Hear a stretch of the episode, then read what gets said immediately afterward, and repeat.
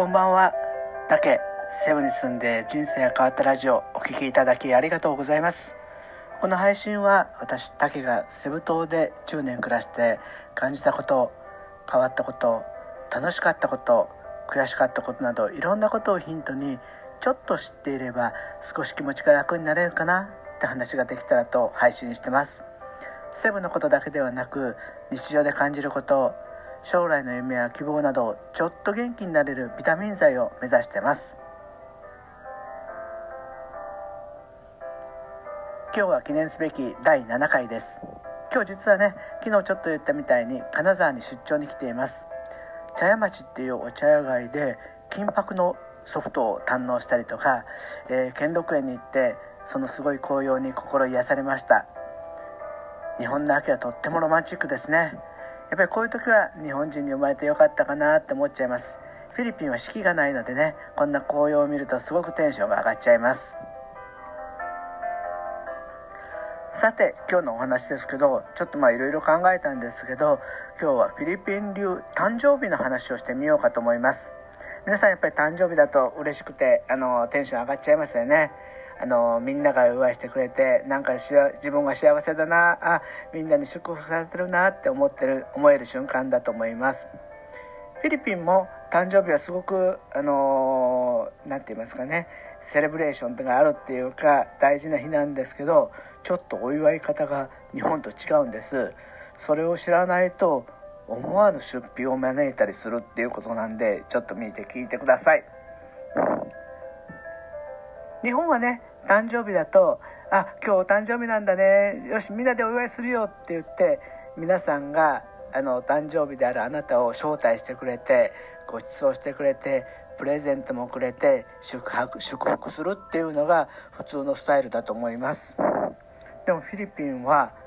実は反対で、今日お誕生日だったら、お誕生日の人がみんなを招待してごちそうしちゃうんですよ。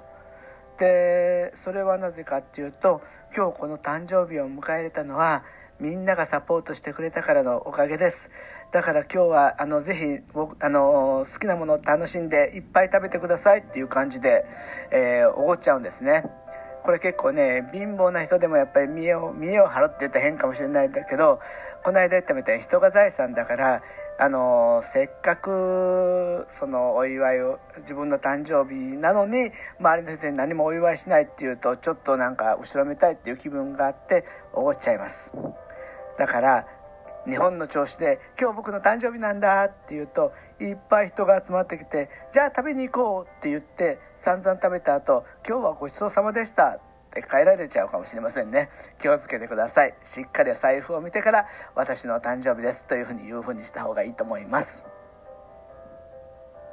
他にね、フィリピンでは面白い誕生日の風習っていうのがあって、スペシャルな誕生日が、2回ぐらいあるんです。それは1歳の誕生日と、女性なら18歳の誕生日っていうことなんですけど、まず1歳の誕生日ね、これすごくお祝いするんですよ。借金してても、この子供の誕生日をお祝いします。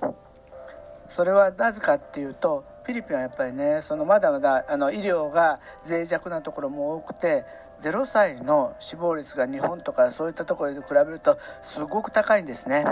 病院も少なかったりすると、なんて言いますか、祈祷師さんのところに行ったりする場合もあったりして、だから0歳の死亡率が高いゆえに、1歳まで元気に育ったら、もうこれでちょっと大丈夫だね、かなり体力もついたから生き延びていけるよねっていうことで、1歳の誕生日をすごく盛大にお祝いする習慣があります。うちの、1歳の誕生日も近所の人を全員招いて、豚の丸焼きを用意して、すごい大々的にやりました。2人子供がいたんですけど、2人とも大々的にやって、痛い出費なんですけど、それでも子供たちがみんな喜んでくれるといいなって思いました。そしてこうやってね、招待した子供たちがうちの子供とずっと仲良しになって、なんか困った時はお互いに助け合うっていうのは、やっぱり人に投資、そんな感じがやっぱりすごくしましたね。もう一つ、女性は18歳の誕生日、これもすごく大きな、パーティーをやります。例えば本当にホテルを借り切って、月のお給料が1万円ぐらいの人も3万円ぐらいのパーティーをやったりするんですよね。だからもちろん借金というか前借りをしてやったりもします。これはなぜかっていうと、もう18歳だとお嫁に行けるよ、どうぞうちの娘はもう立派になったんで、ぜひぜひ、いい人がいたらご紹介くださいねっていうお披露目会みたいなもんなんですね。だから18歳の誕生日のことをフィリピンではデビューっていうふうに言います。つまり大人としてのデビューする日っていうことなんですね。なかなか面白いですよね。僕はもう結婚しちゃったんですけどね、これから結婚する人なんかは興味がある話じゃないかなっていうふうに思いました。でこんな感じでね、フィリピンのことも知ってるとなんか楽しいな、ちょっと飲んだ席で知ってるフィリピンの結婚式とかフィリピンの誕生日とか言って、そういった話題にしてもらえば楽しいなって思います。